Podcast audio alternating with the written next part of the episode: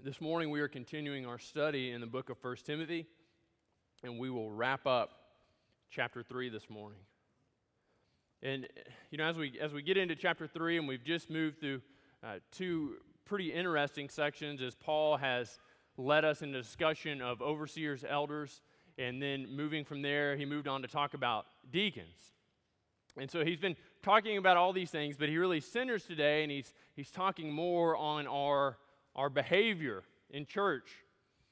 Now, I remember back when I was, you know, five, six, growing up, and I would sit in the pew with my parents, and my dad was really big on, on behavior in church, and there were certain things that were just kind of no-goes for him, certain things that he, he would not tolerate. And he would get what my mom refers to as the chicken lips anytime you did it. And he was just, and just, I mean, it, it drove him up the wall. And in among these things, first of all, was you cannot chew gum in church. That was, that was a non starter for him. I think largely it was probably tied to the amount of smacking I did when I chewed gum. But anytime I chewed gum or one of my friends gave me gum, the chicken lips would come out, and I would know that after church it was on. I mean, it was, it was not a good thing. Uh, there was no talking when the, when the preacher was talking. It was like, you know, hey, look, you can talk while the music is going on. You don't read so good anyway, so just talk, sing watermelon over and over again, whatever you want to do. But when the preacher starts talking, it's time for you to be quiet. And if I wasn't quiet, I mean, the chicken lips are just back again. And so, and then uh, coupled with that, and, and my mom was kind of working against him. My dad traveled a decent amount. And whenever he wasn't there, she let me sleep in church, but whenever he was there, it was sit up and pay attention. And so I would start to drift off, and, and the chicken lips would come out, and I would quickly have to wake up. And that, that's kind of how that worked. And occasionally, I would, I would talk not to fall asleep, and I would chew gum not to fall asleep, and it was just, it was just a bad thing over and over and over again. But as I thought about this week and just kind of wondered, you know, I wonder what people think of when they think of behavior in church. And so often I'll just kind of Google that phrase, you know, behavior in church. And there's actually a wiki article on how to behave in church. And it was written from the perspective of, hey, look, you've never been to church. Your boss asks you, somebody asks you to go to church. This is what it's going to be like for you. Prepare yourself. It's going to be different, but this is what it's like. So the first thing says, hey, look, you're going to want to arrive 10 to 15 minutes early. And I'm thinking, this person has clearly not been to church that's writing this article says you want to arrive 10 to 15 minutes early. You're going to need to find the lay of the land, figure out where to go, and, and just kind of follow people, which is not going to creep anybody out, but just kind of follow people and follow the herd of where they go. And so arrive 10 to 15 minutes early. It said, you know, as far as dress goes, every church dresses a little bit differently. And so that's not super helpful for the article. Maybe you could do a drive by one Sunday morning and see what people look like coming out. You're like, oh man, I see shorts and suits. This is just, I don't know what to do with that. I'm going to go somewhere in the middle. And so it got down through the end and talked about, you know, the lyrics would probably be on a screen. Just sing along, even if you don't know the song. And while the guy's preaching, just kind of sit there and take notes. You know, write, write. Oh, yeah, that's good. That's good. This is good stuff. And just take notes as it's going down through.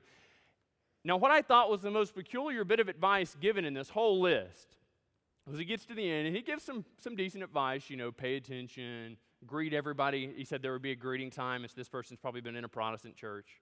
It gets to the end, and I don't know what type of church the, the, the author of this went to, but the last piece of advice he gave, well, gave the person was uh, FYI, no smoking during the service. and so, if you're here today for the first time, we, it's not really a written rule, it's just kind of an understood. Don't light up in the service. So, but as Paul goes in and is talking about what behavior in the church is like, it's, it's radically different. He's not going into discussions of things of, of how we dress or, or talking during the preaching section. He, he's looking at something that is something he has already addressed thus far in the letter. So let me read these three verses and then we'll, we'll catch back up to speed, okay?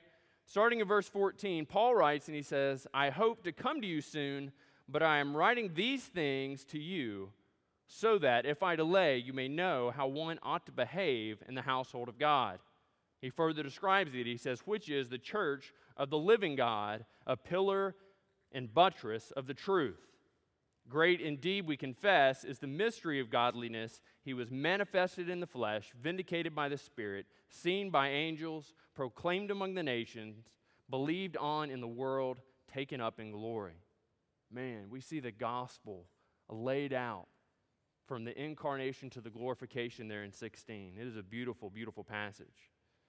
But as he starts this passage, Paul writes, he says, Look, I hope to come to you soon. Paul uh, was, was not in Ephesus where Timothy was. We're not quite sure where he was. We think by reading the beginning of the letter that he is somewhere in Macedonia.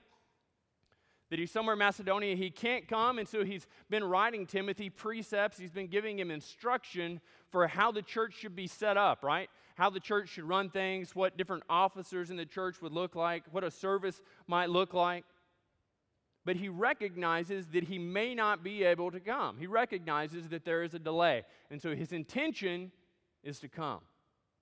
His intention is to return to Ephesus, to the city that he spent a couple of years ministering in. He knows the people, the people know him. His desire, his heart, has been on going back there. But Paul, just like you and I, doesn't have a unveiled view of the future. We don't know what tomorrow will bring, and so he writes and he tells Timothy what his hope is, but the reality is that he will likely not be able to make it. And he tells Timothy this He says, I have written these things to you so that you may know how to behave in the household of God.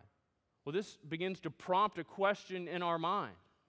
It begins to prompt, okay, well, so you've written things so that we might know how to behave, but Paul he goes in and he says, Look, I've written you something very precise.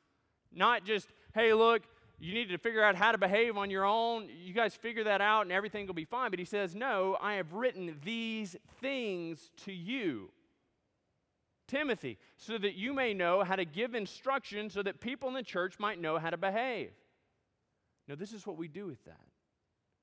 We look back at those things that Paul has most immediately told us in the near view.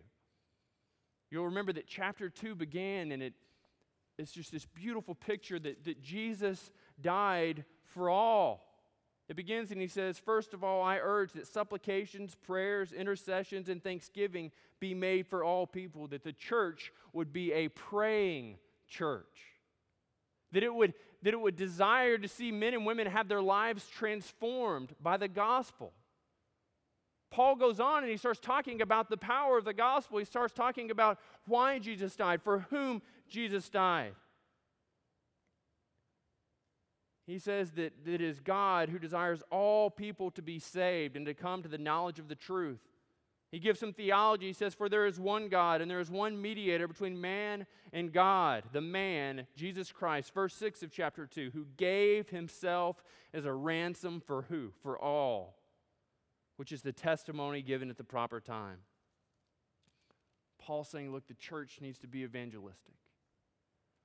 The church needs to be caught up with this idea that, that other people are more important than ourselves, that we need to carry this message of hope and salvation to everyone we encounter, whether it be at Walmart, Brookshire's, whether you shop at, at Save a Lot or you drive all the way to Rockwall just so you can go to Target, that the gospel needs to go forth with you to those places.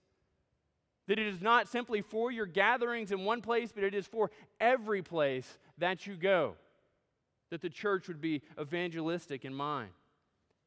Moving through chapter 2, Paul gives us distinctions of what men should do and what women should do. For men, he says, I want you to lift up holy hands in prayer, and he, he, he characterizes it in this way. He says, without quarreling and without anger. He says, Look, don't find yourself quarreling with those around you. Don't find yourself bent in anger towards those around you. When he comes to women, he says, Look, dress modestly. Don't find yourself conforming in dress and behavior to those around you, to in the culture around you. But allow the gospel to weigh in on how you dress. To, to, to this group in Ephesus, Paul was saying, Look, don't dress like a prostitute, dress like a woman of God. When he goes in and talks about the way that these women are dressed, it's a clear indication that he's saying, don't dress like a prostitute. If you look in the mirror and say, man, Julia Roberts could have worn this in Pretty Woman, don't wear that. Don't dress like a prostitute. Allow the gospel to even affect the way that you dress. And he talks about teaching. He says, he says, I don't permit a woman to teach or exercise authority over a man. Paul is referencing 1 Timothy 5:17 in the office of elder the office of elder is, is restricted to a man, and Paul writes that, that an elder is worthy of double honor who finds his work in teaching and who rules well, right? And so Paul offers us there a shorthand. He's making connection to those things which will come later. And then he moves into chapter 3 and he, he discusses the two offices of the church.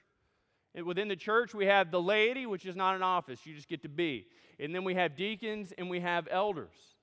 We have deacons and elders, it is split. And so he moves first into the office of overseer elder and he lists qualifications for this job, qualifications for this office. He says, Look, don't just find some idiot on the street that speaks really well and entertains you. Find somebody that this is what their life conforms to. That when you think about their life, and he uses this head term, he says that they are beyond reproach, that everything about them in their life is bent towards the gospel. He says, This is what you want. This is who you want as an overseer, as a shepherd of your soul. You want somebody that's beyond reproach.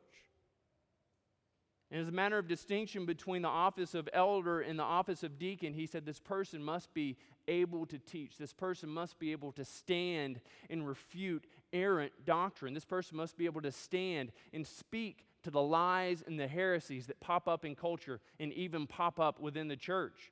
And they must be able to squash those things because they are a rebellion against God. Moving to deacons, he describes an individual who is dignified. Using again a head term, he said this person must be dignified. And he goes through and describes really somebody who we would probably say is a gentle soul.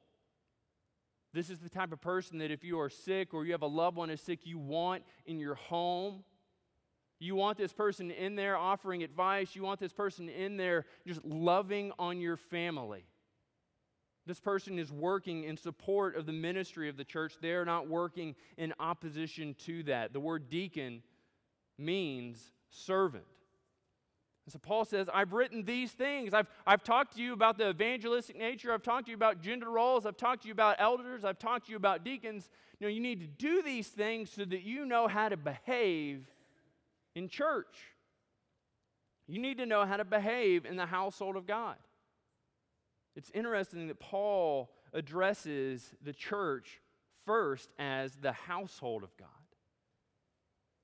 You know, too often we find churches that, that people go around and, oh, you know, this is mine. And I gave the money for this, and this over here is mine. And, well, you can't change this thing.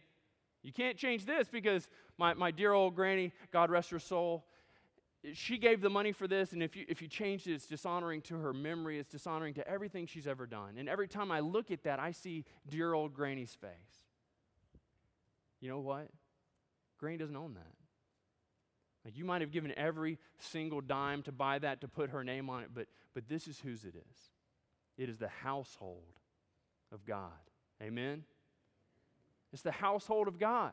It doesn't belong to you. It doesn't belong to your granny's memory. It doesn't matter how much money you gave, how much sweat equity you poured into it. It is the household of God. This is a further reminder that as we engage in the household of God, we should see one another as brothers and sisters of the King. Right? There's no, there's no level and ranking in there. We are all a part of the family of God, and you know who's the head of that? It's not me, it's Jesus. We're all a part of the household of God, and, and we are all co laborers in this endeavor to advance the gospel here at Ridgecrest and around our community and around the world. But you know who's the head of that? It is God. Man, that's a distinction that we cannot miss because if we fail on that, then you begin to make much of me, you begin to make much of the deacons, and we cannot shoulder that burden.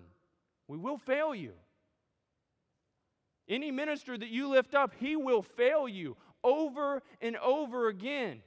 Now, this isn't me trying to help you get ready so that when I fail, you said, Well, he did, he did warn us.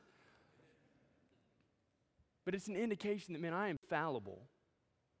I'm going to make mistakes. I'm going to do things that aren't right. We're going to disagree, but we do so with the understanding that God is the one that's over this church. We need to have our authority structure set right. He says that we need to know how to behave in the household of God. And then moving on. He says the household of God is the church of the living God. Man, this is something that just, just smacked of complete and utter rebellion to everybody else in Ephesus. Paul wrote, and he says, this is, this is where you guys go to church. You go to the church of the living God. Everybody else in Ephesus that's tied up in idol worship, they had their shrines to, to this Roman deity and, and, and you know, in a, in a figurine to, to that Roman deity. They might even have some figurine in their house. They would go into the, into the temple to offer sacrifices to the God that they chose to worship. And they would do these things and they would try and have conversations with them, but what they would find is over and over again, my little figurine isn't responding. A little figurine that I would pour blood or, or wine or grain on top of, and I would do these things and I would offer up sacrifices. I would give people over to this, this deity. Man, it couldn't respond to me. It had no power and authority in my life. It was nothing but superstition. And Paul writes, says, This is the distinction between you and between everybody else in your community. Their gods are dead, their gods never lived. But your God, He is living, and He is powerful, and He is transforming your life and the life of everybody else in your community. And you think we don't live in that same setting today? See, the idols and the gods that we have in our community are so much better hidden than those. They're not as fragile. They're not easily smashed into bits. They're not housed in temples that we can go in and destroy. But we find people in our community that, that worship the God of money. That everything they do in their lives is found to put them in submission to that God, that they give themselves wholly over to it. They work more hours than is healthy. They give everything in their lives, their family, they give up everything in submission to that God. Advancement. You know, one of the gods that we see most often evidence in the church, and this, this almost seems counterintuitive, is the God of family. We're so working hard to protect our family, to do all of these things, that we give everything that we've, we've taken God down off the pedestal, that we've taken our family and put them up there, our children and put them up there, our spouses and put them in the place where God deserves to be. Man, this is a hard thing to hear that as we look at this, that God demands our complete and utter allegiance. The way that he writes it is this that our love for him, when compared to our love for family, we should almost hate our family and compared to our love for God. Man, that is such a hard word to hear. That's such a difficult, difficult thing that we repeatedly see ourselves loving and living for our families. Are we supposed to love our families? Absolutely. But our love for them should pale in comparison to our love for God. Lest they become an idol, lest they become something greater than God in our lives. Paul said that we're in the church of the living God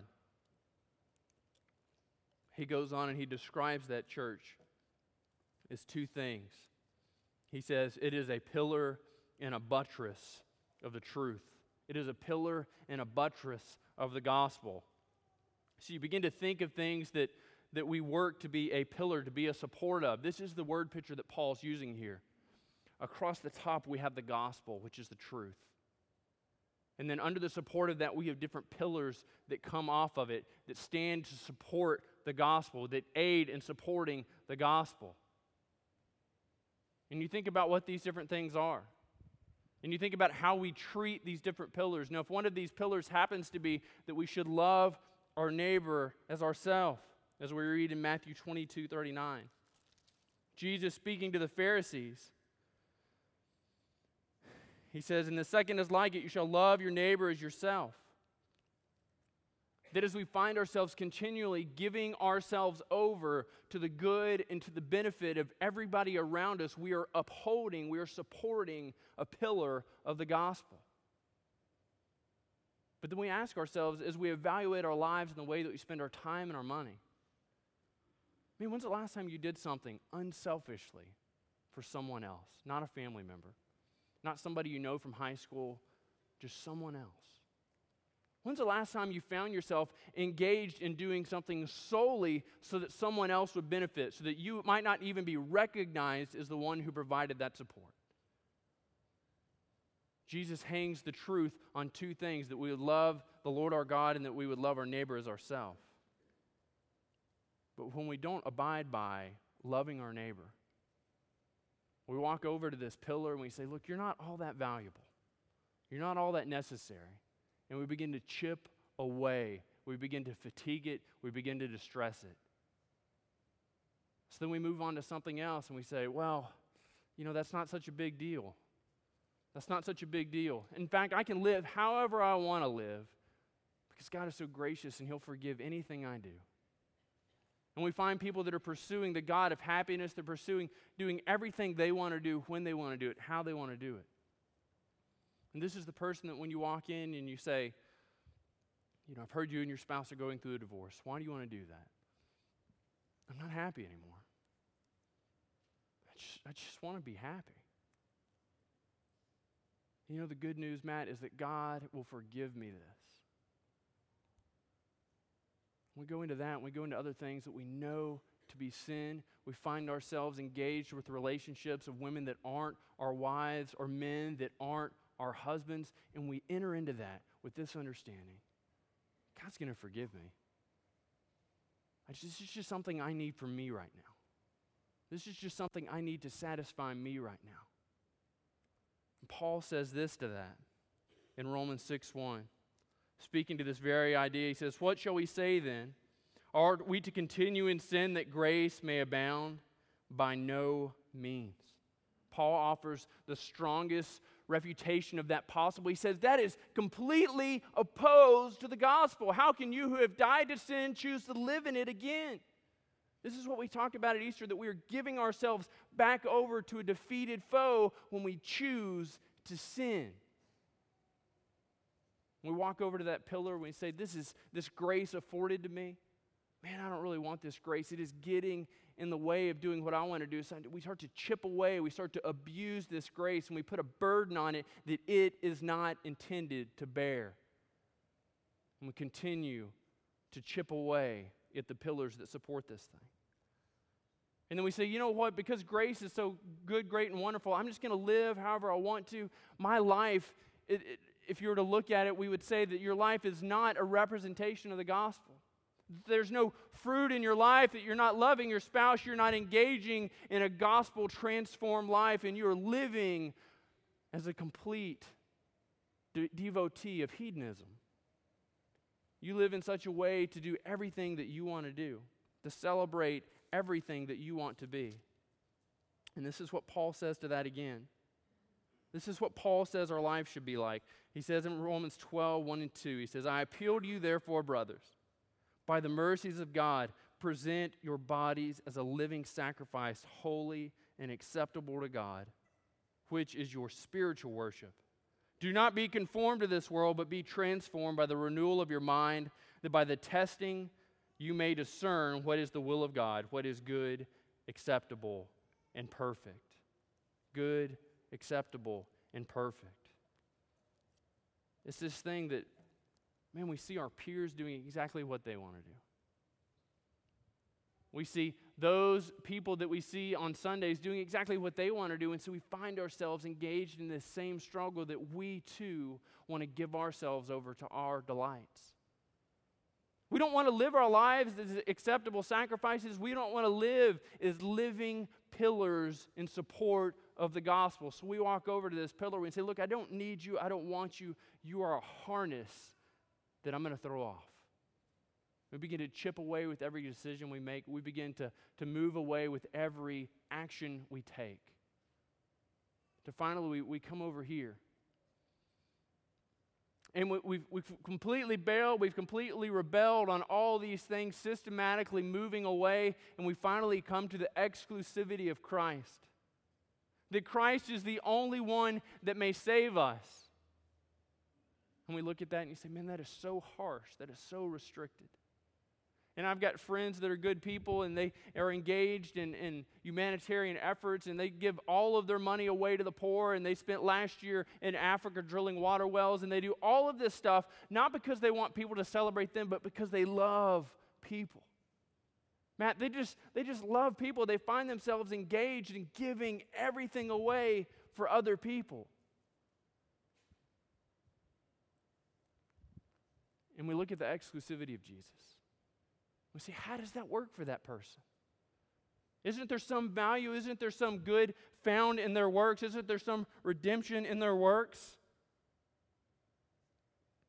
And Paul, or we see this in Acts, we see that in Acts 4:12, Luke writing, he says, "And there is salvation in no one else, For there is no other name under heaven given among men by which, by which we must be saved. You see, as we come to this last pillar and we look at it and we say that surely there must be some other way other than Jesus,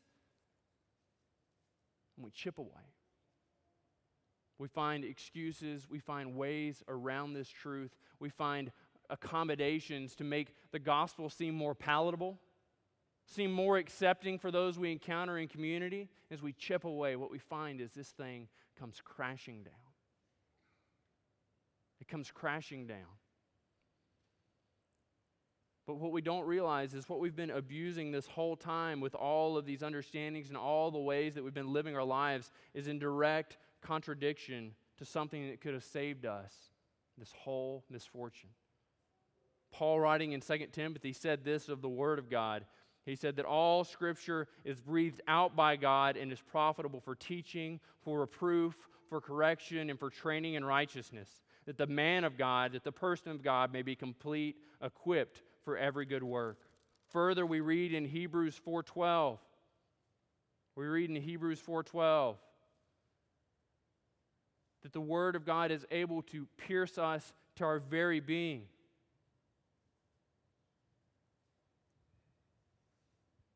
that we are able to be transformed by this. It says the Word of God is the living and active. It is living and active, sharper than any two edged sword, piercing to the division of soul and of spirit, of joints and of marrow, discerning the thoughts and intentions of the heart. Speaking of God, it said, And no creature is hidden from his sight, but all are naked and exposed to the eyes of him we must give an account as we go through and we engage in this lifestyle, we are actively denying that this book has authority, that the Bible has authority over our lives. You see, if we would give ourselves to submission to the Word of God, we might find our lives living in accordance to that Word. See, this isn't merely a collection of sayings, it's not something meant to make us feel better about ourselves or our predicaments, but it is something given for life saving, not life enhancement. The Bible and the Word of God isn't given so that you might find a better parking spot and a prettier spouse, but it is something given to save your soul from hell. And we function as a support, as a pillar and a buttress of the truth. But you know what's a really comforting thought? Is that God forbid Ridgecrest close its doors. God forbid every church in Greenville close their doors because they bail on the gospel. They decide that it's too restrictive. They decide that it's not palatable, palatable enough. And so we trend everything towards just attracting anybody and everybody.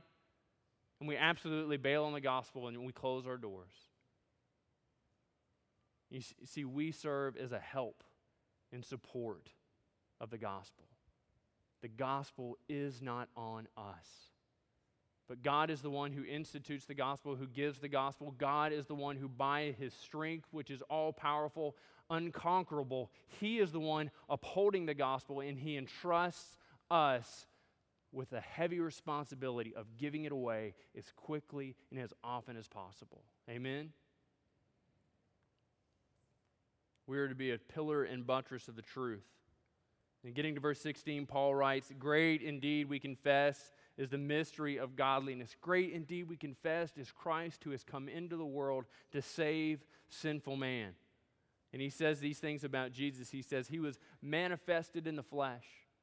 We studied about this in Philippians that, that Jesus exists eternally with God, but at one point in time, he comes down and he takes the shape of a servant.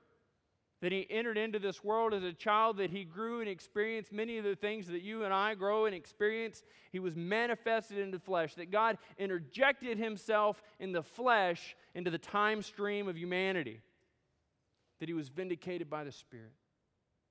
Man, this is an indication that, that even though Jesus was crucified, even though he died at the hands of his creation, that the Holy Spirit is the power of God, and it resurrected him from the dead, that the grave could not hold him. And he was seen by angels. Both the proclamation prior to his birth at his death, at his glorification, and at his ascension, the angels see and sing over Jesus as a demonstration to us that every power on heaven and on earth proclaims his goodness and his greatness. We see that Jesus is proclaimed among the nations and believed on in the world. Man, after the ascension of Jesus and we see Pentecost and we see all of these amazing things happen, and the word about Jesus is spreading near and it's spreading far. And it's proclaimed, and we see lives transformed and finding people living in conformity to the gospel. Something we still see today. Something we struggle with as we sit here week in and week out, and we, we, we, we see the gospel go out, and we wonder is it, is it even making a difference? Are we even seeing lives transformed? But then we hear such encouraging stories. We see such encouragement from what it is when a life is transformed by the power of the gospel, when a marriage is saved by the power of, a, of the gospel, when a family is saved by the power of the gospel. It is believed on in the world, and it is still believed on today. And finally, we see that Jesus is taken up in glory, from whence we await his return. You see, but you turn and you ask yourself,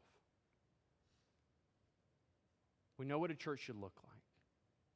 We know that it is on us to behave in the household of God, but why what power are we to do that? See, the power that enables us to behave in the household of God, not to gossip, not to complain when we don't get our way, not to say it's my way or the highway, and to find ourselves living for nothing but the advance of the gospel. The power that enables us to do that is godliness in our lives by the sacrifice of Christ. Great indeed is the mystery of godliness. That is, godliness is the overwhelming characteristic of our lives. We find ourselves able to obey, able to behave in the church of God, not because we're good, great, and wonderful, but because we realize we're not.